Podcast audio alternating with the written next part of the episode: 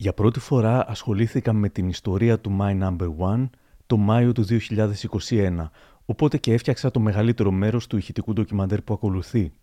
Όμως, το Μάιο του 2022 προσθέτω με χαρά τη μαρτυρία του Χρήστου Δάντη που συνέγραψε το τραγούδι. Μια μαρτυρία σημαντική για να καταλάβουμε τι έγινε τελικά. Μάλτα 7 βαθμούς. Μπράβο Κιάρα. Ελλάδα 8 βαθμούς. Ελλάδα είναι απίστευτο κυρίες και κύριοι. Απολαύστε αυτή τη στιγμή είναι ιστορική. Η Ελλάδα δεν έχει κερδίσει ποτέ το διαγωνισμό. Είναι μαγική η στιγμή. Κυρίες και κύριοι, πέρσι ήταν η μαγική χρονιά της Ελλάδας. Ολυμπιακή, κύπελο, ποδόσφαιρο και φέτος Έλενα Παπαρίζου. Είμαστε το number one της Ευρώπης. Κυρίες και κύριοι, δεν έχει ξανασυμβεί. Δείτε τι γίνεται εδώ. Η προσπάθεια είχε ξεκινήσει το 2001, όταν η Αντίκ, η Έλενα Παπαρίζου και ο Νίκος Παναγιωτίδης συμμετείχαν στον ελληνικό τελικό. Παραλίγο να μην κερδίσουν, αφού οι φωστήρες της Ελληνικής Κριτικής Επιτροπής ψήφισαν ως πρώτο κάποιο αγάπησέ με της Μαρίας Λουίζας Βασιλοπούλου και ως δεύτερο κάποιο σε ευχαριστώ της Λενού. Ο κόσμος ευτυχώς είχε διαφορετική άποψη και χάρη στο τηλεβότινγκ οι Αντίκ βρέθηκαν στην Κοπενχάγη και κέρδισαν την τρίτη θέση, την ψηλότερη όλων των εποχών για την Ελλάδα. Μόνο η Έλληνα Παπαρίζου θα την ξεπερνούσε μερικά χρόνια αργότερα. Μόνο που ο θρίαμβος θα είχε και τις αμφιλεγόμενες στιγμές του. Τις μεγάλες πικρίες και αδικίες, τις δολοφονικές μπιχτές, τις μάχες στις δικαστικές αίθουσες, ακόμα και στον Άριο Πάγο. Πίσω από τη λάμψη και τη χαρά που μας έδωσε αυτό το τραγούδι, κρύβεται μια περίπλοκη περιπέτεια με συνεχείς ανατροπές. Αυτή είναι η ιστορία πίσω από το My Number One. Είναι τα podcast της Lifeo. Γεια χαρά. Είμαι ο Άρης Δημοκίδης και σας καλωσορίζω στα Μικροπράγματα, το podcast που φιλοδοξεί κάθε φορά να έχει κάτι ενδιαφέρον. Για να ακούσετε περισσότερα μικροπράγματα, ακολουθήστε μας στο Spotify, τα Google ή τα Apple Podcasts.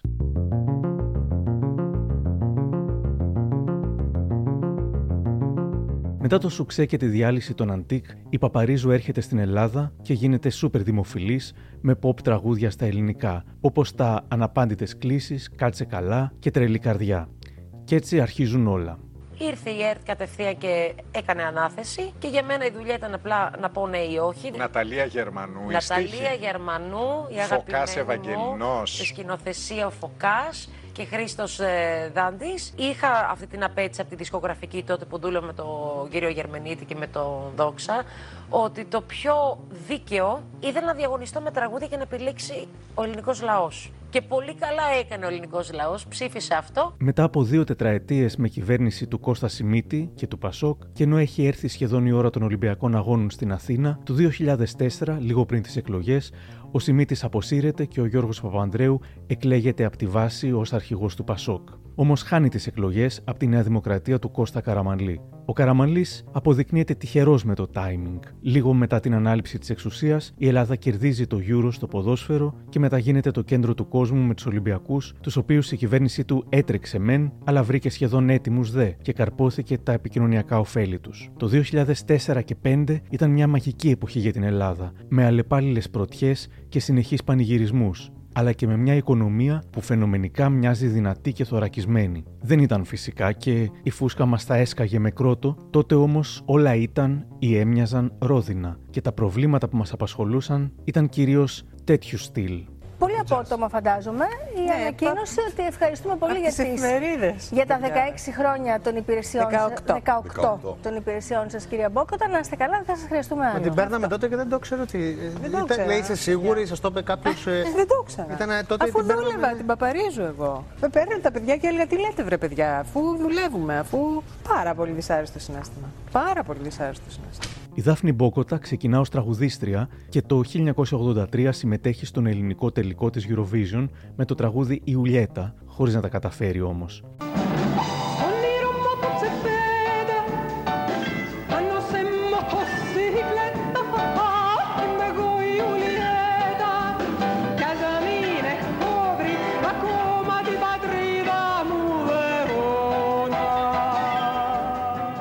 Το 85 κυκλοφορεί τον πρώτο της δίσκο με το Διονύση Τσακνή, το 87 τον δεύτερο με τα singles Diva και Viper Nora. Την ίδια χρονιά, μετά από εξετάσεις ορθοφωνίας και γνώσεων, προσλαμβάνεται στην ΕΡΤ ως εκφωνήτρια. Εκεί αντικαθιστά την Μακό Γεωργιάδου στην παρουσίαση της Eurovision. Την περίοδο που μας ενδιαφέρει, 2004 με 5, λαμβάνει μέρος ως κριτής στο Fame Story του Αντένα και εκεί δέχεται την σουρεαλιστική επίθεση του Παναγιώτη Χατζηστεφάνου, που αν τότε έμοιαζε με art performance, σήμερα μοιάζει με σεξιστικό παραλήρημα εναντίον, εκτός των άλλων, της ηλικίας της Εξιντάρας Μπόκοτα. Και αν για μένα έχουν γράψει τα νέα του ψαροντούφεκου, δεν υπάρχει λόγος να το πω σε όλη την Ελλάδα. Για μένα έχουν Άλλο New York Times, άλλο τα νέα του ψαροντούφεκου. Βλάχα. Βλαχάρα μόρφωτη τελευταία. Αν γράφουν τα νέα του ψαροντούφεκου, να μην το πεις. Βλαχοπούλα και καταστρέφει το ελληνικό τραγούδι με τους ρουβάδες; Γελία έχετε καταστρέψει. Η εξιντάρα γριά ήταν τότε μόλις 44 ετών. Σε κάποιο σημείο του Fame Story, η Μπόκοτα αποχωρεί από την κριτική επιτροπή λόγω της προετοιμασίας της ελληνικής συμμετοχής στη Eurovision. Την προετοιμάζει όντως. Προτείνει, σχεδόν επιβάλλει στην ΕΡΤ την Έλληνα Παπαρίζου, όμως ξαφνικά απομακρύνεται. Την αντικαθιστά η Ελληνοσουηδέζα Αλεξάνδρα Πασχαλίδου. Η Πασχαλίδου είναι μια σοβαρή, πετυχημένη και βραβευμένη δημοσιογράφος της Σουηδίας. Πιθανότατα μας έκανε χάρη που ήρθε στην Ελλάδα, όμως η ελληνική Eurovision τελικά δεν της ταιριάζει, ούτε η lifestyle δημοσιογραφία.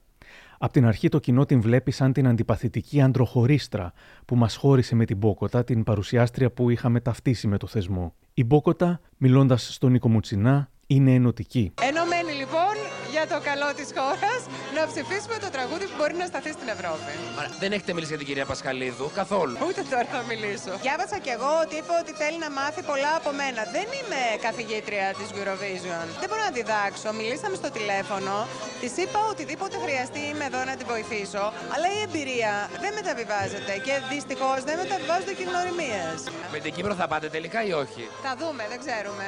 Θέλω όμως να πω ότι πραγματικά θέλω να έχει καλή επιτυχία η Ελλάδα. Σε ό,τι με αφορά, όπου μπορώ να πω ένα καλό λόγο, θα τον πω.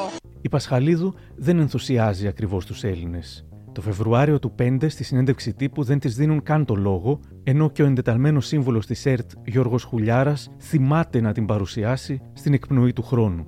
Γράφοντας την ελευθεροτυπία, η Ελίζα Μπενβενίστε, που δεν είναι και ακριβώς μποκοτική, για το παράπονο της Μπόκοτα μόνοι μου βαφόμουν, μόνοι μου δινόμουν, είχε σχολιάσει ότι με βάση το αποτέλεσμα ουδής αμφισβητεί αυτή τη θλιβερή πραγματικότητα. Προσπαθεί να μιλήσει με την Πασχαλίδου, αλλά η μάνατζέρ της είναι σωστός κέρβερος.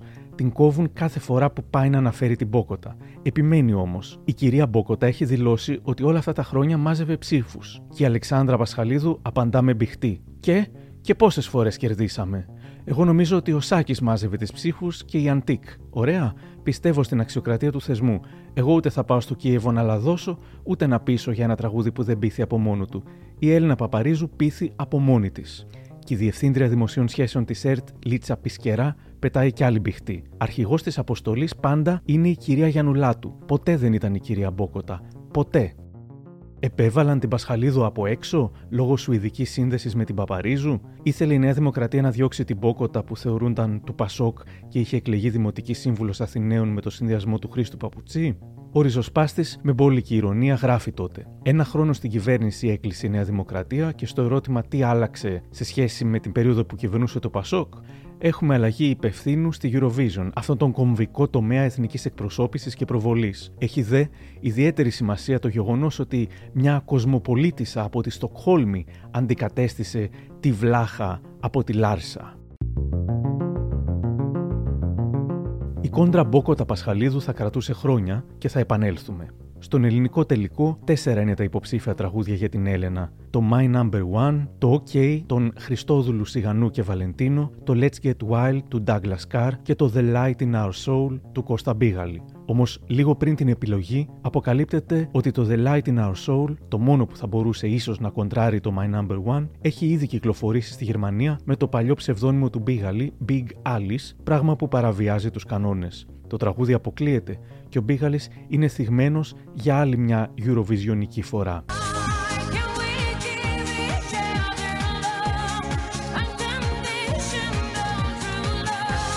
Απλά κάποιοι πειρατικά είχαν ανεβάσει αυτό το τραγούδι εν αγνία μου.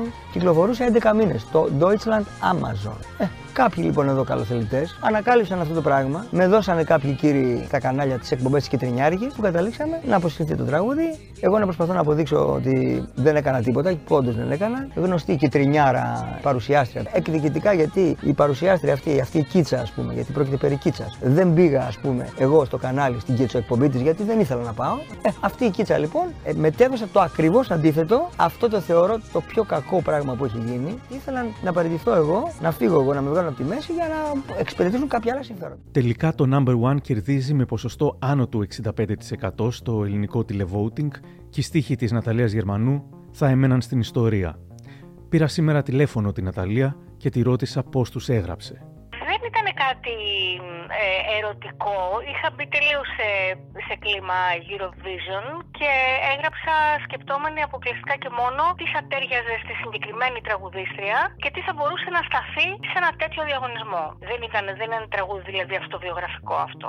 Ήταν και ένας ευσεβής πόθος για την πρωτιά; Ναι, νομίζω ότι το σκέφτηκα κι αυτό έτσι λίγο πονηρά, αν μπορώ να το πω έτσι. Ε, ο Φίβος θυμάμαι μου είχε πει ότι με το στίχο αυτό εκβίασες γλυκά τη μοίρα. Και ήταν μια φράση που την κράτησα έτσι, μια πολύ ωραία φράση αυτή. Νομίζω πως το σκέφτηκα. Το σκεφτόμασταν και δεν το σκεφτόμασταν, δηλαδή δεν τολμούσαμε καν να πιστέψουμε ότι θα μπορούσε ποτέ η Ελλάδα να τον κερδίσει αυτό το διαγωνισμό. Η ΕΡΤ επενδύει πολλά και πολύ τηλεοπτικό χρόνο. Έχουμε την εκπομπή Euromania της Αλεξάνδρας Πασχαλίδου, αλλά και τα ταξίδια, όπου πάλι η Πασχαλίδου καταγράφει το τεράστιο και πρωτοποριακό σε πάνω από 20 χώρες promo tour που έκανε η Παπαρίζου σε όλη την Ευρώπη, πληρωμένο από τον ΕΟΤ. Οι μήνες περνούν και η ώρα φτάνει. Μηνύματα συμπαράστασης έρχονται από παντού, ακόμα και από τον Νίκο Παναγιοτήδη, τον Αντίκ, με τον οποίο η Λένα Παπαρίζου είχε ψυχρανθεί. Είναι καλή, είναι φωνάρα, είναι κούκλα. Ό,τι έχουμε εγώ και η Λένα μεταξύ μας, παιδί μου, ό,τι έχει γίνει με τους Αντίκ έγινε. Παιδί μου, δεν είναι τίποτα που, που με κάνει να μην αγαπάω τη Λένα όπως την αγαπούσα πριν. Από την άλλη, ο Μιχάλης Ρακιντζής που είχε ζήσει τη δική του περιπέτεια στη Eurovision με το Σαγκαπό. Ο τραγουδιστής δεν θέλει καν να ευχηθεί όχι μόνο στους δημιουργούς του τραγουδιού, αλλά ούτε και στη συνάδελφό του Έλληνα Παπαρίζου. Θα βρείτε τα αρχεία πριν τρία χρόνια και ανταποδίδω ακριβώς τις ευχές που μου είχαν δώσει. Να ψάξετε τα αρχεία και ανταποδίδω. Είναι η σειρά μου. Στο Κίεβο, τα ξενοδοχεία έχουν αυξήσει αδικαιολόγητα τις τιμές τους, ειδικά για τους χιλιάδες επισκέπτες λόγω Eurovision. Αντιδρώντας, νεανικές οργανώσεις που πρωταγωνίστησαν στην Πορτοκαλή Επανάσταση στείλουν 5.000 σκηνές στις όχθες του Δνήπερου για τη στέγαση επισκεπτών, χρεώνοντας μόλις 10 ευρώ ημερησίως. Πηγαίνουμε με τον αέρα του αδιαφιλονίκη του Φαβορή. Μίλησα σήμερα με τον Αντώνη Καρατζίκο, η δήμονα της Eurovision, που υπήρξε πρόεδρος του ΟΓΑΗ International και πρόεδρος του ΟΓΑΗ Greece. Ο ΟΓΑΗ είναι το επίσημο δίκτυο ευρωπαϊκών fan club του διαγωνισμού. Θυμάμαι ότι ήταν το πρώτο τραγούδι που μας βάλανε στους δημοσιογράφους και με το που παίζει ξεκινάνε οι πρώτες νότες. Γυρνάνε και κοιταζόμαστε και λέμε αυτό είναι. Δηλαδή δεν χρειάστηκε να ακούσουμε κανένα άλλο. Καταλάβαμε ότι αυτό είναι, όχι μόνο αυτό που θα πάει, αυτό που θα πάει και καλά. Νομίζω ότι δεν είχαμε κάποιον ανταγωνισμό που φοβηθήκαμε σε καμία στιγμή. Δηλαδή πήγαμε εκεί και νομίζω και η ίδια η ΕΡΤ το αντιμετώπισε με αέρα βραβείου. Ξέραμε ότι θα πάει πάρα πολύ καλά, ξέραμε ότι θα είναι ίσως η καλύτερη μας εμφάνιση. Σαφώς φρόντισε και ο Φωκάς Ευαγγελινός γι' αυτό. Και... Πριν το «και» όμως πρέπει να ξεπεραστούν τα προβλήματα. Όμως αυτό το έβριμα φαίνεται πως μαζί με την δυναμική του σύνθεση έχουν ενοχλήσει τους ανταγωνιστές μας. Έτσι, ίσως εξηγούνται για κάποιους και τα πλάνα των διοργανωτών της Eurovision, που δεν ικανοποίησαν την ελληνική αποστολή. Τη στιγμή που οι χορευτές μαζί με την Έλληνα Παπαρίζου δίνουν τα χέρια και χορεύουν ένα ξέφρενο πυρίχιο για τον τηλεθεατή, χάνεται. Αφού εκείνη τη στιγμή η κάμερα, όπως παρακολουθείτε και στα πλάνα, γυρίζει προς το κοινό. Τα εκατομμύρια των τηλεθεατών όμως ίσως δεν θα έβλεπαν ποτέ και το πώς σηκώνει την Έλληνα Παπαρίζου ο χορευτής. Αυτές οι δύο στιγμές είναι που ανάγκασαν την Αλεξάνδρα Πασχαλίδου και την Έλληνα Παπαρίζου να έχουν πολλή ωρη σύσκεψη με τον σκηνοθέτη της βραδιάς για να λυθεί το πρόβλημα. Στο Κίεβο πηγαίνουν πολλοί Έλληνες για να δουν τον τελικό. Μαζί προσγειώνονται ο Αλέξανδρος Λικουρέζος και ο Ηλίας Ψινάκης. Η επιτυχία θα είναι πολύ μεγάλη και ο τεράστιο θα θριαμβεύσει. για το ρουβά, σταμάτα. Θα θριαμβεύσει. Δεν μας έχει καλέσει κανείς. Πάμε μόνοι μας να βοηθήσουμε όπως μπορούμε.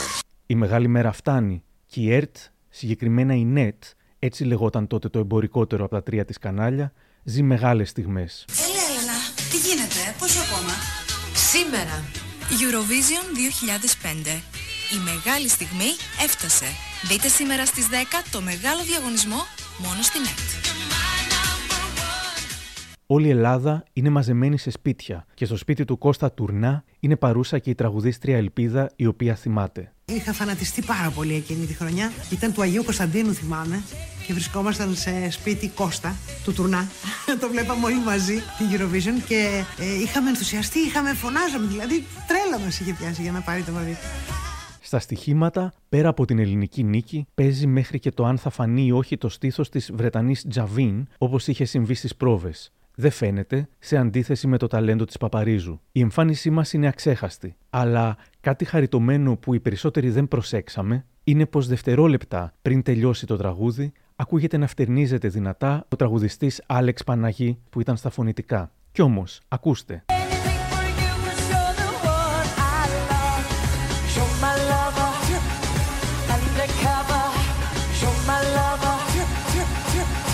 Ψηφοφορία ξεκινά. Στην Ελλάδα θα συζητηθεί πολύ πως είχαμε από την ακριβότερη χρέωση για SMS. 1,16 ευρώ το SMS, την ώρα που στη Βρετανία ήταν 20 πένες, 0,34 ευρώ και στην Ελβετία κοντά στο μισό ευρώ. Έρχεται όμως και η ώρα των αποτελεσμάτων. Στην αρχή, που κράτησε αιώνες, παίρνουμε λίγους πόντους από αυτούς που είχαν αποκλειστεί. Περάσαμε μια τεράστια αγωνία, αν θυμάσαι.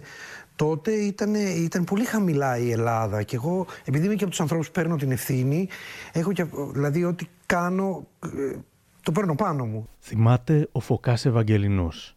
Ενώ μας ε, σε διάφορα site λέγανε ότι είμαστε πολύ καλοί και θα πάμε μπροστά και είχαμε πάρει λίγο τα πάνω μας, όταν ήρθε η βαθμολογία καθυλωθήκαμε. Και είπα Χριστέ μου όλα λάθος τα έκανα. Μετά, όλα την, λάθος. μετά την 8η, 10η, 12η χώρα. Μετά από τα 20 λεπτά της βαθμολογίας. το θυμάμαι. Αυτά τα 20 λεπτά που ήταν 15 χρόνια. Περιμένω Ναι. και είμαι αγνός σε αυτό που βλέπω και λέω Χριστέ μου. να γι- Ήταν όμως... Και τελικά, νίκη μεγάλη. Με 10 δωδεκάρια, αν και με τον χαμηλότερο μέσο όρο από τις επιτροπές για νικηφόρο τραγούδι, μόλις 6,05 του έβαλαν οι επιτροπές, πράγμα που κάνει τη νίκη από το τηλεβόουτινγκ ακόμα πιο εντυπωσιακή. Η Πασχαλίδου καταφέρει να ενοχλήσει και πάλι τους τηλεθεατές. Ενώ μαθηματικά είχαμε κερδίσει πολύ πριν ψηφίσει και η τελευταία χώρα, αυτή ή δεν κάνει σωστά την πρόθεση ή δεν θέλει να δώσει spoiler και συνεχίζει να προσποιείται ότι δεν είχαμε κερδίσει ακόμα. Στο τέλος, ίσως κάποιος της σφυρίζει να γίνει πιο ενθουσιώδης, γίνεται υπερβολικά δραματική, σαν για να εξηλαιωθεί για το προηγουμένως πιο μπλαζέ ύφος της. Όμως έμοιαζε όλο προσποιητό. Ελλάδα, φέτος Έλενα Παπαρίζου. Η Έλενα, μας χάρισε η Έλενα την πρωτιά, μας χάρισε τη νίκη. Γιορτάστε, γλεντήστε Έλληνες, απόψε Κωνσταντίνου και Ελένης, του χρόνου, Αθήνα, 2006. Τώρα αγκαλιαστείτε, φιληθείτε, κάνετε ό,τι θέλετε και απολαύστε, αποθεώστε τους.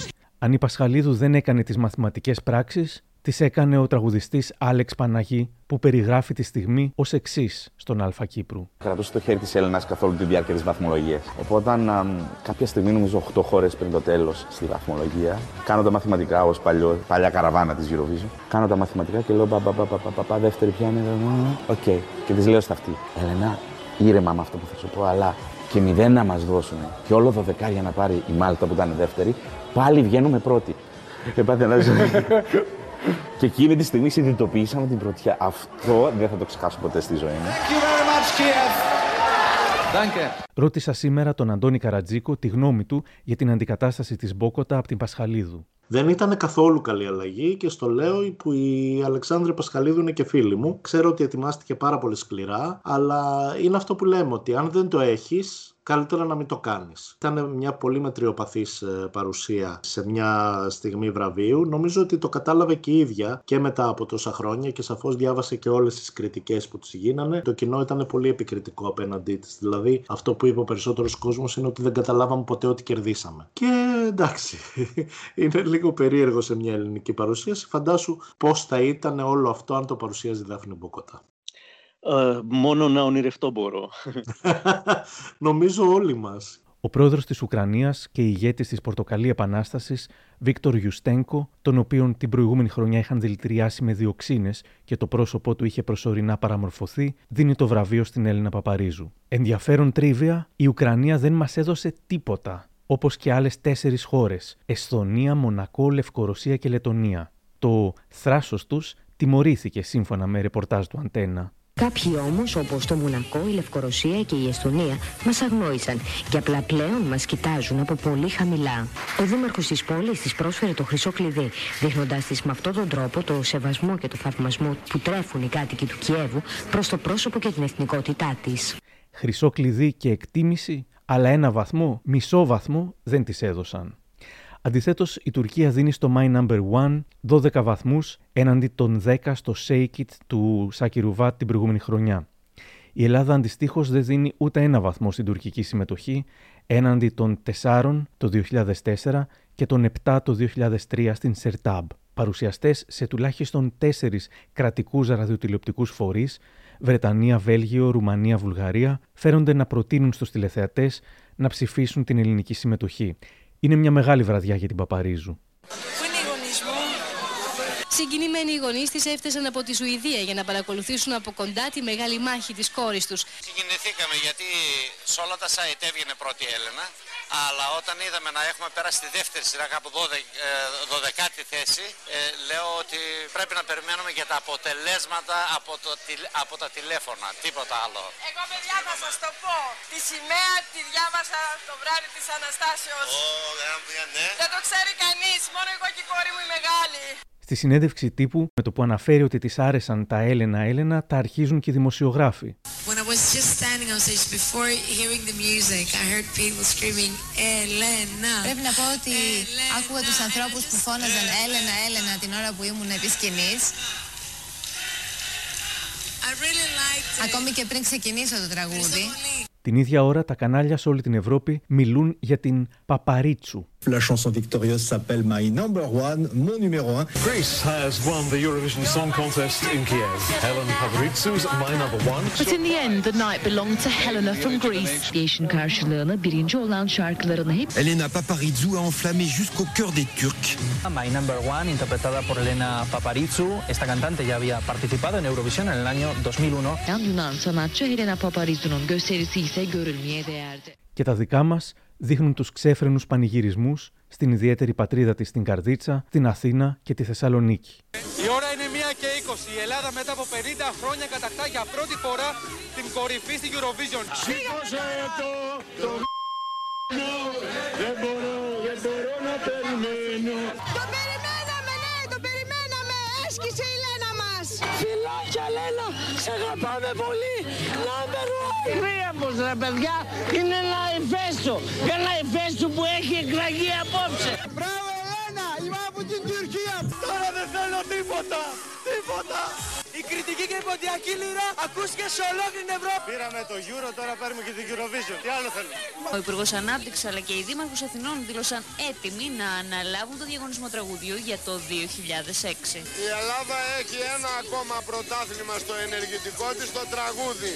Είμαι δήμαρχος σε μια γούρικη πόλη. Αυτή η Αθήνα η οποία είναι ανανεωμένη, όμορφη και φιλόξενη θα φιλοξενήσει την Eurovision. Δεν θα μπορούσε να λείψει ο Υπουργός Τουρισμού Δημήτρης Αβραμόπουλος, ο οποίος εμφανίστηκε σε οθόνες και υπό τη μορφή διαγγέλματος έδωσε συγχαρητήρια στους νικητές. Είμαστε ενθουσιασμένοι και χαρούμενοι. Η Θεσσαλονίκη ξεφάντωσε. Όλη η Ελλάδα αυτή τη στιγμή χειροκροτάει. Δείτε, δείτε.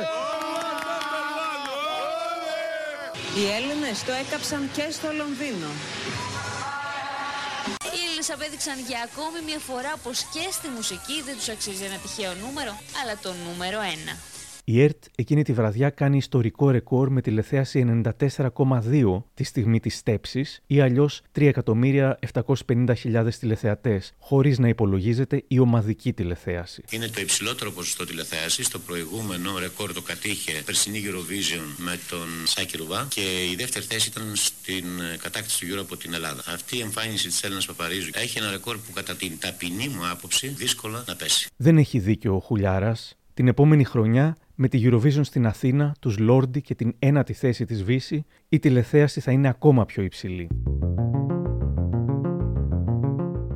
Το επόμενο πρωί, ο Υπουργός Επικρατείας Θοδωρής Ρουσόπουλος είναι από νωρίς στο αεροδρόμιο μαζί με τους επισήμους και τα κανάλια. Την ίδια στιγμή στο αεροπλάνο.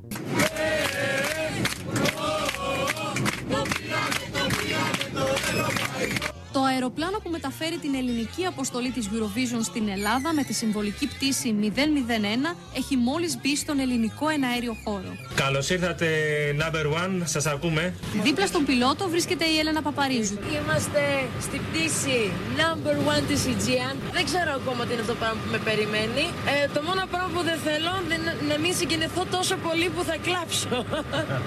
Βγαίνοντας από το αεροπλάνο, Πάμε να ακούσουμε λιγάκι τι λέει εδώ. Να το! Να το! Το φέραμε! Το φέραμε!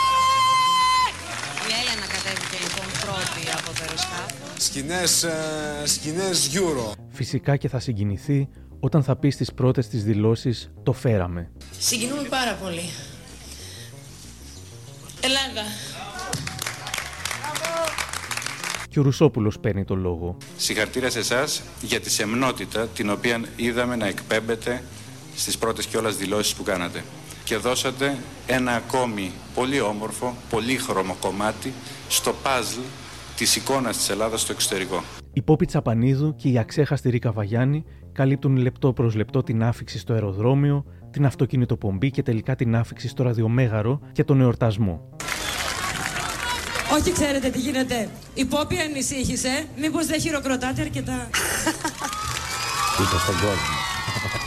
Έχει ξεκινήσει το αυτοκίνητο, ή μάλλον τα αυτοκίνητα που μεταφέρουν την ελληνική αποστολή. Εμείς εδώ μεταξύ έχουμε προσκαλέσει εδώ ένα πολύ δυνατό ηχητικό σύνολο. Πάμε, πάμε, πάμε, πάμε!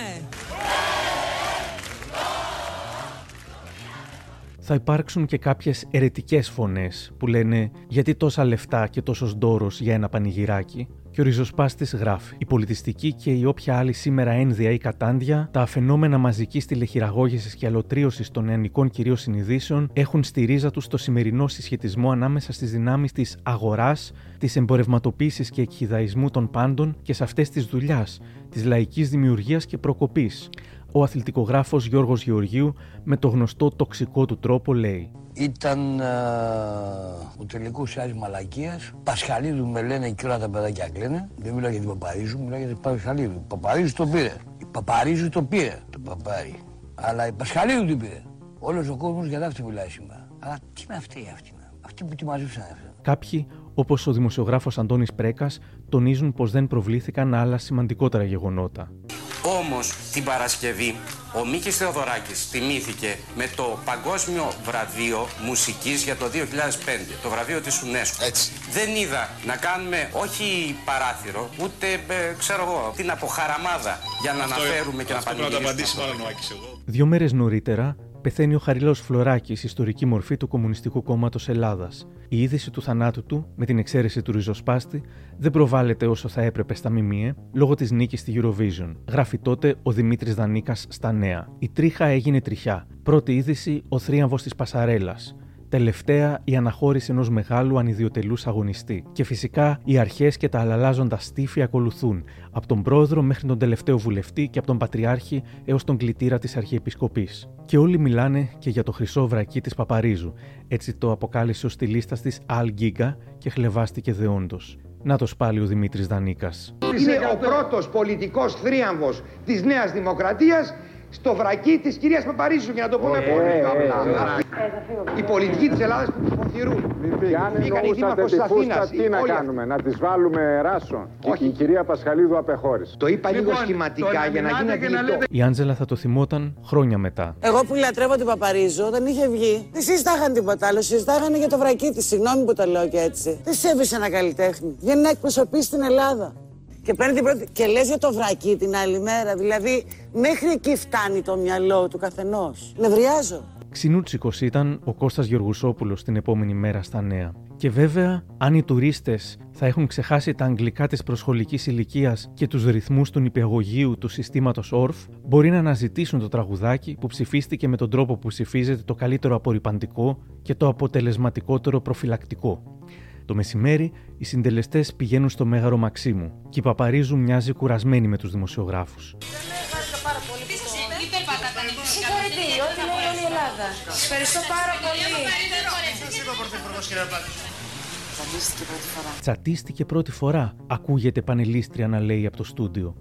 Είναι αλήθεια πως κάποιοι προσπαθούσαν να βγάλουν από τη μύγα ξύγκη, γιατί δεν ήταν εκεί ο σύντροφός της Τόνι Μαυρίδης, ήταν επίσημη επίσκεψη και το πρωτόκολλο δεν το επέτρεπε, ή γιατί δεν έβαλαν μέσα τους χορευτές, εκνευρίζεται κάπως και ο Χρήστος Δάντης. Πιστεύετε ότι έγιναν υπερβολές κατά τη διάρκεια της υποδοχή σα. Εμείς δεν είδαμε κάποια υπερβολή. Εντάξει, δεν μιλάμε για ένα τόσο σοβαρό και φοβερό εθνικό θέμα. Νομίζω ότι όμω ο χρόνο θα δείξει ότι αυτό που συνέβη είναι πάρα πολύ ωφέλιμο για την Ελλάδα, για τον τουρισμό της. Θα το δείτε του χρόνου. Και για τη μουσική στην Ελλάδα. Να είστε καλά. το Φωκά Ευαγγελινό, αλλά δεν είδαμε τους υπόλοιπους χορευτές. Γνωρίζετε ότι έχει συμβεί. Οι συντονιστές μέσα στους παράγοντε, οι παράγοντες έρχονται. Και μανούρα και οι χορευτές ήταν κομμάτι. Δεν λέμε ότι είμαστε εκπρόσωποι της ελληνικής μουσικής, κυρία μου. Δεν θέλουμε κάτι τέτοιο. Δεν ζητάμε κάτι τέτοιο. Εκπροσωπούμε την pop μουσική. Εκπροσωπούμε την pop μουσική. Θα σας ξαναπώ, η pop μουσική είναι κάτι που φέρνει χαρά σε όσους την ακούν. Χρόνια μετά θα μάθουμε ότι όταν η αποστολή έφτασε στην Ελλάδα, κάποιοι κλείδωσαν την παρουσιάστρια Αλεξάνδρα Πασχαλίδου στο Πούλμαν για να μην μιλήσει στη συνέντευξη τύπου. Πολλοί είχαν αναφερθεί στη σχέση σας με την Έλληνα Παπαρίζου, λέγοντας ότι σας είχε πληγώσει ενώ της είχατε σταθεί στη Eurovision. Αφορμή μάλιστα ήταν ότι δεν είχε έρθει ποτέ στην εκπομπή που παρουσιάζει στο Στάρ τότε η Ναι, ισχύει, Αλεξάνδρα δεν είχε Πασχαλίδου. έρθει. Δεν ήταν για την τηλεθέαση. Απαντάει η Αλεξάνδρα Πασχαλίδου. Το γεγονός ότι εξαφανίστηκε ήταν δικό της θέμα και δεν μπορεί να το συζητήσει κανένας. Δεν ξέρω αν ήταν γραμμή της ΕΡ ή κάτι άλλο. Αλλά με κάποιον τρόπο προσπαθούσαν να με βγάλουν από τη μέση. Δηλαδή δεν θα ξεχάσω ποτέ πως όταν γυρίσαμε από το Κίεβο στο αεροδρόμιο, με κλείδωσαν σε ένα λεωφορείο και δεν με άφησαν να βγω έξω για να συμμετάσχω στη συνέντευξη τύπου. Να θεωρήσω ότι μου κάνετε πλάκα, ρωτάει ο Γιάννης Βίτσας και είναι απόλυτα λογικό. Όχι, δεν κάνω καθόλου πλάκα απαντά. Ήταν ε, κάποιοι άνθρωποι εκεί της ΕΡ, δεν με άφηναν να βγω και μου έλεγε ο Χρυσός Δάντης: Γράψ τους και βγες έξω με το έτσι θέλω. Καθώ και έγραφες στα κείμενα των ευρωπαϊκών σχολιαστών, γύρισες σε όλη την Ευρώπη για να υποστηρίξεις το τραγούδι και δεν θα είσαι συνέντευξη. Αλλά εγώ δεν είχα μάθει με τσαμπουκά τότε και δεν θα έβγαινα με το ζόρι. Μια μέρα νωρίτερα, στο Κίεβο, και ο Δάντης είχε να αντιμετωπίσει ένα θέμα για την απουσία του ή μάλλον αργοπορία του στη συνέντευξη τύπου. Τελικά συνέβη εξαιτίας των Ουκρανών security. Από το γιορτινό κλίμα στο Κίεβο δεν έλειψαν όμως οι σκιές. Έφτασε με μισή ώρα καθυστέρηση στη συνέντευξη τύπου. Η εργοπορία του ερμηνεύτηκε ως έκφραση δυσαρέσκειας, καθώς όλα τα φώτα ήταν στραμμένα στην Έλενα Παπαρίζου. Υπάρχει μια σκανδαλολογία εδώ και ένα τρίμηνο. Νομίζω ότι όλα αυτά τα αρνητικά δημιούργησαν ένα θετικό ιονό ώστε να κερδίσουμε τη χθεσινή βραδιά. Αν ο Δάντης πάντως είχε κουραστεί από την τρίμηνη σκανδαλολογία, που να ξέρε τι θα ακολουθούσε. Πολύ ντόρο θα έκανε η καταγγελία αντιγραφής του μουσικοσυνθέτη Μάνου Ψαλτάκη, όμως σήμερα μιλώντας με τον συνθέτη, τραγουδιστή και μουσικό Χρήστο Δάντη, μαθαίνω ότι δεν ήταν η μοναδική καταγγελία εναντίον του για αντιγραφή του My Number One. Μου περιγράφει μια άλλη που είχε μάλλον άδοξο τέλος για αυτόν που την έκανε. Υπήρχε άλλη μια καταγγελία ενός ε, παλιού συνθέτη του Κώστα Σούκα που έγραφε δημοτικά τραγούδια ότι είχε πατήσει, είχε πατήσει το μέρος της λύρας σε μια μελωδία του. Ε, για ένα δίσκο που κυκλοφόρησε για ένα χρόνο από το 75 έως το 76 και αποσύρθηκε δηλαδή. Ε, εγώ δεν θα μπορούσα να έχω ακούσει αυτό το, το δίσκο και δεν συνέπιπτε πουθενά η μελωδία. Όμως τα δικαστήρια είναι τόσο... Στην, στην Ελλάδα δεν υπάρχει μουσικό δικαστήριο. Δηλαδή οι δικαστές δεν υπάρχουν μουσικοί δικαστές. Και συνήθως οι δικαστές ορίζουν έναν εμπειρογνώμονα που στη συγκεκριμένη, αν θυμάμαι καλά, διόρισαν τον Μινά Αλεξιάδη, αν θυμάμαι καλά, δεν απατώμε, ο οποίος είναι μουσουργός, να γνωματεύσει. Όμως ο συνθέτης ο συγκεκριμένος δεν το έκανε ποτέ. Δεν πήγε ποτέ στο Μινά Αλεξιάδη, αφέθηκε έτσι το θέμα, το θέμα έληξε, πέρασε μια δεκαετία. Ο Χρήστος Δάντης θα μας μιλήσει και προς το τέλος με κάθε ειλικρίνεια για το τι συνέβη τελικά. Η βόμβα σκάει λίγο καιρό μετά την νίκη. Ο Μάνος Ψαλτάκης υποστηρίζει ότι το My Number One είναι δικό του τραγούδι που το εμπλούτησε ο Δάντης και το παρουσίασε ως δικό του. Με τον Χρήστο είχαμε συνεργαστεί και στο παρελθόν. Του είχα δώσει και ένα άλλο τραγούδι στο δίσκο Μάγια Μάγια. Μία ημέρα ήρθε σπίτι μου, το κάλεσα εγώ, άκουσε το τραγούδι, το πήρε από το σπίτι μου ενώπιον του γιου και της της συζύγου μου και του λέω Χρήστο αυτό το τραγούδι είναι ένα έτοιμο κομμάτι για Eurovision. Το πήρε, το άκουσε, το μελέτησε, δεν ξέρω τι έγινε. Είχαμε παραξηγηθεί σε μια, ένα διάστημα για λίγο καιρό και ξαφνικά βρισκόμενο στο σπίτι μου και ακούγοντα τα τραγούδια, τα προκληματικά για την Eurovision, ακούω το δικό μου τραγούδι.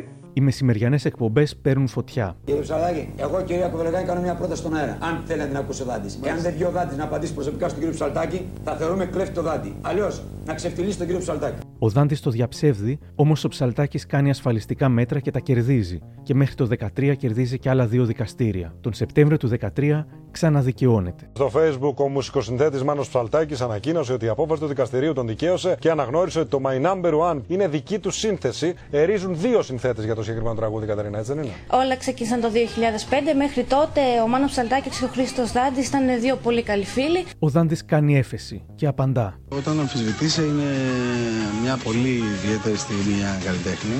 Όμως ε, η ιστορία μου δεν είναι ένα τραγούδι εμένα. Έχω τραγουδίσει πάρα πολλά τραγούδια. Έχω γράψει επίσης πάρα πολλά τραγούδια. Δεν έχω αμφισβητηθεί ποτέ στο παρελθόν. Ε, και εύχομαι όχι και στο μέλλον. Ο Δάντης κερδίζει την έφεση και το 17 ο Ψαλτάκης έχει πάει το θέμα στον Άριο Πάγο. Έχουν γίνει μέχρι τώρα πέντε δικαστήρια, στα τέσσερα δικαιώθηκα πανηγυρικά. Στο εφετείο είναι νομικά τα θέματα, δεν με αποσχολούν εμένα, αποσχολούν τους νομικούς.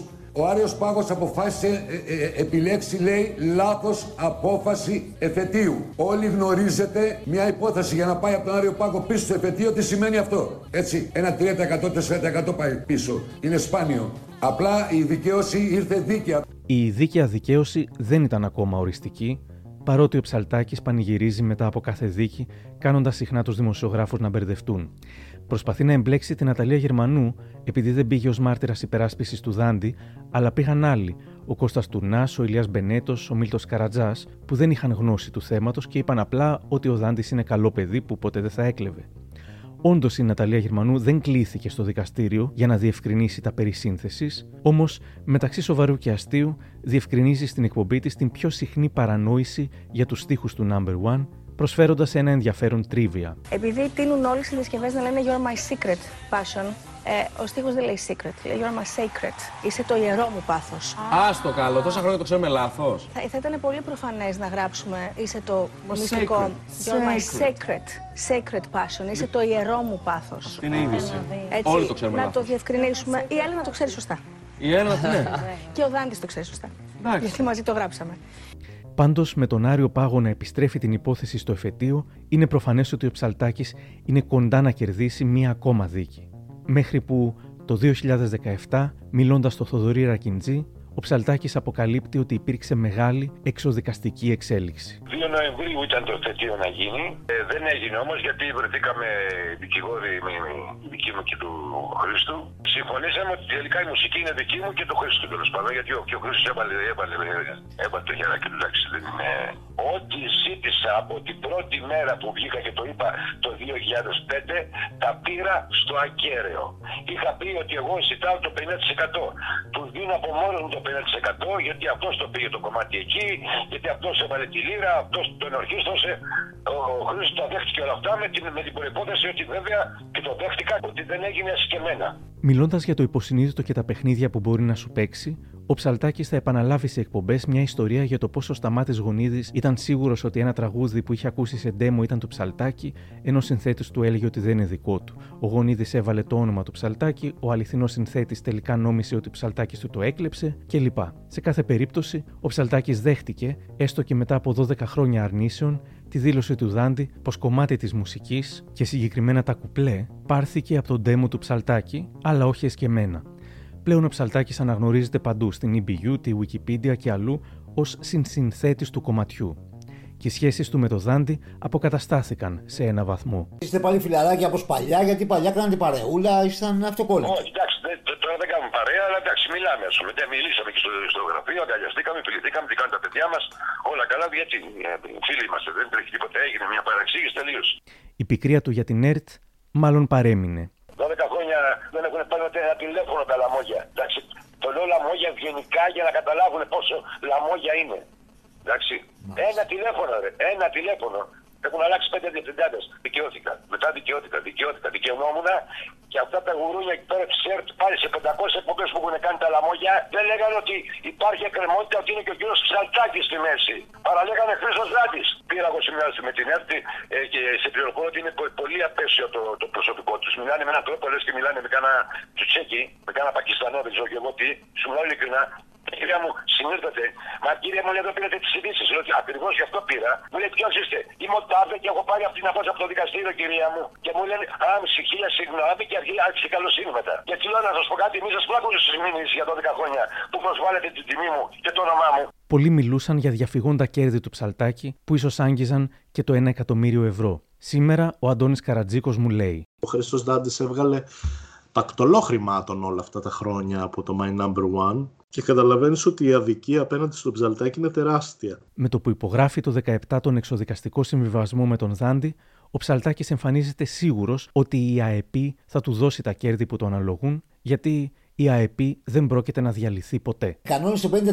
Έχεις εισπράξει μέχρι στιγμής κάτι; Πιστεύω ότι η ΑΕΠ δεν πρόκειται ποτέ να πατήσει μια. Δεν υπάρχει περίπτωση. Η ΑΕΠ είναι ΑΕΠ. Κακά τα ψέματα. Μην Ναι. λέμε, Ναι, ναι. μη λέμε λόγια του αέρα. Η ΑΕΠ είναι μισό κράτος. Είναι Συμφωνώ. δυνατόν ποτέ να. Λοιπόν, ε, έχω έρθει στι συνέντευξει με τους ανθρώπους, έχω μιλήσει. Μια χαρά, θα τα βρούμε αυτά. Τέλος καλό που λένε όλα καλά. Οπότε λοιπόν ε, τελειώσαν όλα και αυτή τη στιγμή το μόνο που μένει είναι να τελειώσει η ιστορία με την ΑΕΠ για να αρχίσουν και οι εισπράξεις. Φυσικά, λίγο μετά η ΑΕΠ διαλύεται και όπως γκρεμίζεται εν μέσω σκανδάλων, έτσι γκρεμίζονται και οι ελπίδες του Ψαλτάκη για οικονομική δικαίωση. Μερικά χρόνια μετά, με αφοπλιστική ειλικρίνεια, αποκαλύπτει τι πήρε τελικά από την ΑΕΠ. Δεν πρόλαβα να πάρω δεκάρα. Τα πήραν όλα, όλα αυτοί. Έκλεισε η ΑΕΠ και εγώ πήρα, άντε μην πω. Δεν με πειράζει, δεν με ενοχλεί αυτό γιατί από την αρχή είχα πει δεν, δεν ήταν ο σκοπός μου τα λεφτά. Ήταν η δικαιοσύνη και η μαγιά μου. Να μην λερωθεί αυτή η μαγιά που, που έχω δημιουργήσει εγώ στη νύχτα. Σαν παλικάρι της νύχτας. Εντάξει. Την ίδια περίοδο της οριστικής δικαίωσης, ο Ψαλτάκης μιλά για την Έλληνα Παπαρίζου. Αυτή τη στιγμή η μόνη κίνηση που έχει να κάνει και σε παρακαλώ να το καταφέρεις, να το γράψεις αυτό, Ναι. να πάρει το τηλέφωνο μου, να, πά- να πάρει το τηλέφωνο μου από την ΑΕΠ και να με πάρει να μου πει. Ευχαριστώ πάρα πολύ κύριε Μάνο ή Μάνο. Να πει, Μάνο μου, σε ευχαριστώ πολύ. Δεν, εγώ αυτό το λέω, δεν με ενδιαφέρει τίποτα άλλο. Αν αυτό ήταν το τι θέλω από την Παπαρίζου, αυτό είναι το τι πήρα από την Παπαρίζου.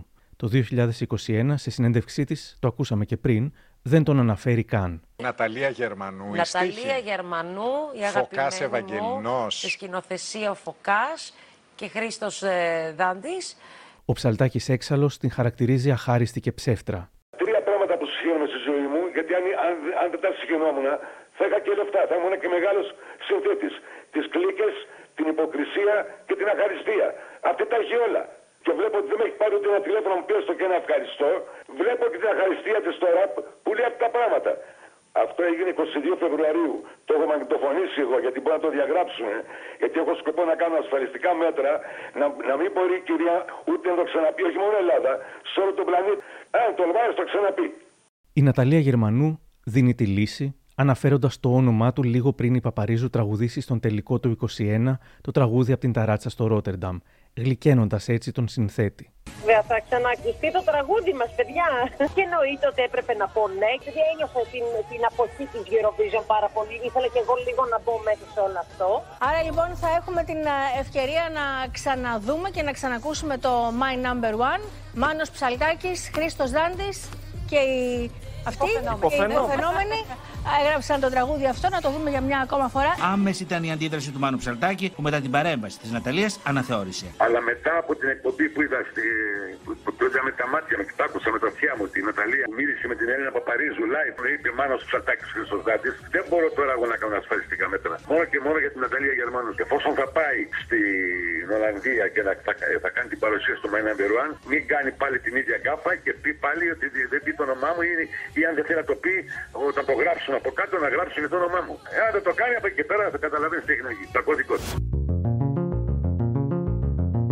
Πάντως, το μυστήριο για την απομάκρυνση της Δάφνης Μπόκοτα παραμένει. Μια μικρή δικαίωσή της ίσως ήταν πως παρά την νίκη και παρά τον ενθουσιασμό, ο μόνος εμπλεκόμενος που δεν ωφελήθηκε και δεν κέρδισε την αγάπη του ελληνικού κοινού ήταν η Πασχαλίδου. Ό,τι και αν έκανε μετά εδώ δεν πέτυχε και εγκατέλειψε τελικά την Ελλάδα απογοητευμένη. Φυσικά και έφυγα πάρα πολύ στεναχωρημένη με πολλούς τρόπους, γιατί εγώ ξεκίνησα στην ΕΡΤ. Είχα έρθει να κάνω Ολυμπιακούς Αγώνες για τη Σουηδική τηλεόραση, έκανα συνεντεύξεις στην ΕΡΤ, έτυχε η Eurovision κτλ.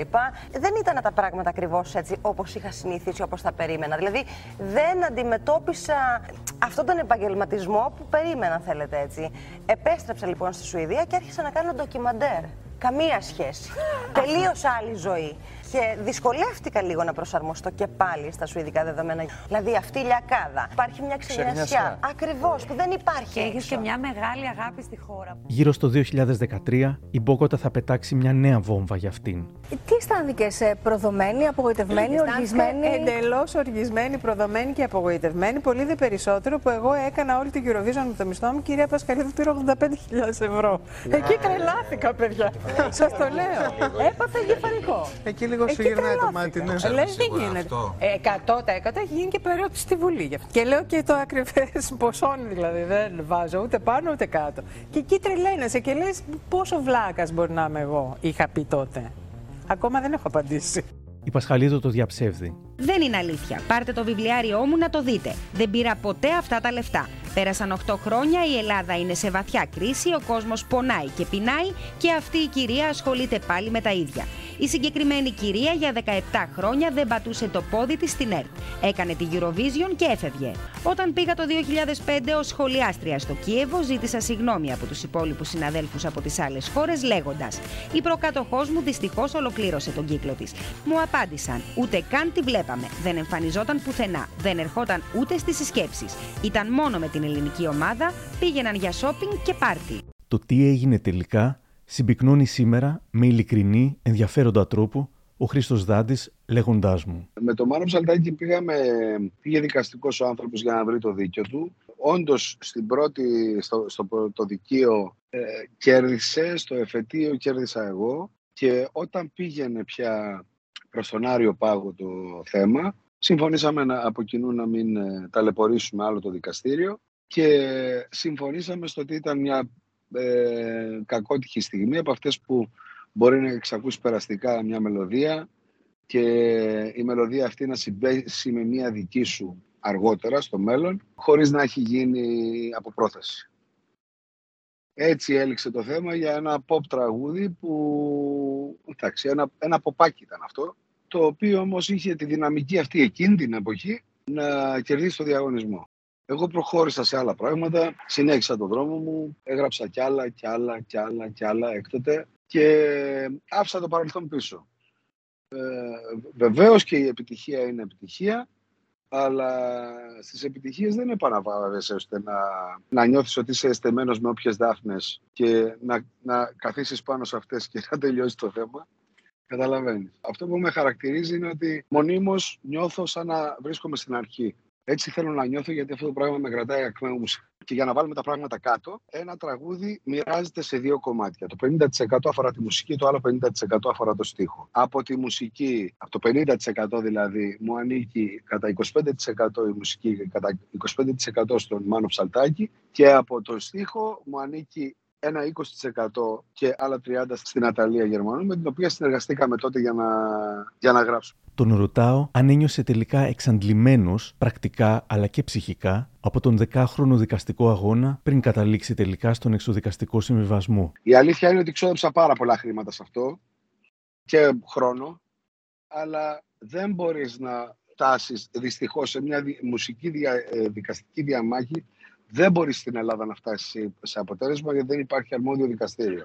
Δεν είμαστε Αγγλία, δεν είμαστε Γαλλία που έχουν δικαστές οι οποίοι είναι και μουσικοί, έχουν βγάλει πανεπιστήμιο και μπορούν να τα βάλουν κάτω με νότες και να, τα, να βγάλουν συμπέρασμα. Αν και θα μπορούσε να τροποποιηθεί ένα σύστημα τέτοιο με μια εξομοίωση ας πούμε της μουσικής με τα μαθηματικά, με την αριθμητική μάλλον, ώστε να, να καταλήξουμε σε κάποιο συμπέρασμα. Δυστυχώς όμως ε, σε αυτό είμαστε πίσω. Και τώρα αν ταλαιπωρείς τη δικαιοσύνη για ένα τραγούδι και δει για ένα τραγούδι το οποίο έχει κερδίσει την Eurovision, δεν, ε, δεν μιλάμε για κάποιο Όσκαρ, για κάποιο Γκράμι που είναι τεράστια βραβεία. Μιλάμε για την Eurovision. Δεν, είναι ανώφελο. Σε έκανε όλο αυτό να είσαι έτσι, ακόμα πιο προσεκτικός, μήπως τυχόν τώρα αυτό, αυτή η μουσική που γράφω υπάρχει και κάπου αλλού, σε- σου έμεινε αυτό ως άγχος ας πούμε; Όχι, ποτέ. Ποτέ δεν το σκέφτηκα έτσι. Ε, συνήθως αναμοχλεύω μελωδίες παλιότερες δικές μου και καταλήγω σε ένα καινούριο τραγούδι. Όπως και στη συγκεκριμένη που είχε πολλά στοιχεία από το Μάγια Μάγια. Δεν μου, δεν μου έμεινε άγχος, όχι. Απλά, ξέρεις τι γίνεται. Είδα λίγο, ε, αν εξαιρέσω το ψαλτάκι, λόγω του, του ψαλτάκι ξεσηκώθηκαν και άλλοι δημιουργοί να ε, ουσιαστικά να αναιρέσουν την ε, δημιουργική μου ιδιότητα. με έναυσμα την, την, ε, την μήνυση αυτή του Μάνου Ψαλτάκη, ξεσηκώθηκαν άλλοι διάφοροι γιατί ξαφνικά ένας άνθρωπος που τον γνωρίζανε για χρόνια σαν τραγουδιστή και λιγότερο σαν συνθέτη, έκανε μια τέτοια επιτυχία. Με στήριξαν πολύ μεγάλη όμως μουσική στην προκειμένη. Υπήρξαν και άλλοι που μου επιτέθησαν. Εντάξει, τώρα σε αυτά δεν μένει πικρία. Περνάνε τα χρόνια και όλα αυτά μαλακώνουν. Και τι έμεινε από όλο αυτό; Ωραίες αναμνήσεις, πολλοί τουρίστες το 2006, μια νίκη που δύσκολα θα επαναληφθεί, αλλά και μια μήνυ απογοήτευση που η Παπαρίζου δεν έκανε ακόμα περισσότερα διεθνώς. Η καριέρα της στην Ελλάδα είναι φυσικά τεράστια, αλλά κάποιοι πιστεύουν ότι θα μπορούσε να είχε πιάσει και έξω, αν δεν είχε εγκλωβιστεί ή μήπως βολευτεί σε ένα βαθμό στα νυχτερινά μαγαζιά της Αθήνας και τα ελληνικά talent show. Πάντως το Number One συνεχίζει να αποτελεί για τους Ευρωπαίους ένα από τα πιο αγαπημένα τραγούδια του θεσμού. Το 2015 μάλιστα ψηφίστηκε από τους ακροατές του Radio 2 του BBC ως το πιο αγαπημένο τραγούδι στα 60 χρόνια της Eurovision. Δεν ξέρουμε μήπως τελικά έβαλε το χέρι του και ο Θεός, πέρα από τη μητέρα της Παπαρίζου που είχε διαβάσει τη σημαία στην ανάσταση, κι άλλοι είχαν καταφύγει στη θρησκεία για αυτή τη νίκη. Από ένα τυχαίο παπά της Καρδίτσας. Άμα δεν το παρακολουθούσαμε την ευχή του Θεού, δεν θα είχαμε τέτοια επιτυχία. Μέχρι τον Οικουμενικό Πατριάρχη Βαρθολομαίο. Η κυρία Παπαρίζου είχε έρθει στο γραφείο μου, την ευλόγησα. Της είπα ότι η ημέρα του διαγωνισμού είναι και η ημέρα των ονομαστηρίων της. Αγαθή συγκυρία και αυτή. Επήγαν όλα καλά και συγχαίρομαι εαυτούς και αλλήλους. Το 2021, στη χιουμοριστική σειρά της ΕΡΤ «Η τούρτα της μαμάς», τον Ρίγα Αποστόλου, οι ήρωες θα θυμούνταν το τραγούδι και για την θρησκευτική του πτυχή. Α, ο Τόμλι δεν το θέλει το σπίτι. Τι! Το ήξερα πως η Αγγλία είναι μαζί μας. Δωδεκάρι μας είχαν δώσει με το number one. You're my lover, on the cover. You're my only passion and I have no other. Θυμάστε την Παπαρίζου εκείνο το βράδυ, πάτερ μου; Νομίζετε ότι το σήκωσε μόνη της; Είχαμε πάρει εντολή από το Πατριαρχείο για ολονυχτία. Τίποτε δεν αφήνουμε στην τύχη εμείς. Και τέλος, φτάνοντας στο Μάιο του 2021, μαθαίνουμε πως η ύλη των εξετάσεων ελληνικής ηθαγένειας θα περιλαμβάνει πλέον και το number one. Αλήθεια. Από την εκπομπή Πάμε Δανάη, ο Βαγγέλης Γιαννόπουλος. Ποιο ελληνικό τραγούδι λοιπόν από τα παρακάτω ε, κέρδισε στην Eurovision; Α, μα η number one παπερέ. Ναι, αλλά σου έχει. Τη ε, Σοφία Βόσο άνοιξε. Ενώ είναι όλα σχετικά. Είναι δύσκολε ερωτήσεις. Είναι τρίκη mm. Αυτό τώρα είναι ηθαγένεια. Είναι ο Σάκης ο Ρουβάς που είναι με το Shake It. τι δεν μας δουλεύεις τώρα. Όχι, είναι η Έλληνα Παπαρίζου με το number one που εγώ αυτό θα κύκλωνα. Δεν θα το λέω στα παιδιά που θα δώσουν εξετάσεις. Οπότε σου λέει τώρα ο άλλος τώρα 15 χρόνια εδώ πέρα, αν δεν έχει δει Eurovision, δεν είναι Έλληνας. Συνεχίζουμε.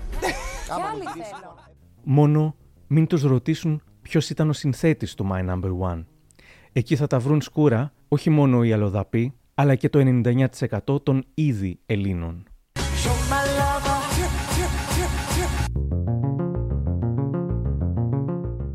Κάπου εδώ τελειώσαμε. Χρήαμος ρε παιδιά είναι ένα εφέστο, ένα εφέστο που έχει εκραγεί απόψε. Για να ακούσετε περισσότερα μικροπράγματα, ακολουθήστε μας στο Spotify, τα Google ή τα Apple Podcasts. Για χαρά!